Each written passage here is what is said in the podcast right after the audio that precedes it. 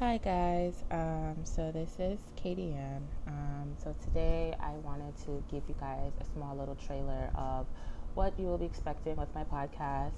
Um, so I chose to, to start this podcast originally based off of my nursing school journey, um, my trials, tribulations, how I study.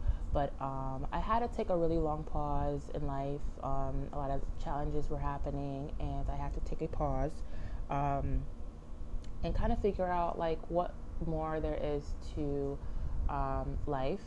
Um, although yes, um, I am wrapped up in school, I feel as though there's also more to that um, behind me being a nursing student. Um, it also comes with mental health. It comes with the pandemic.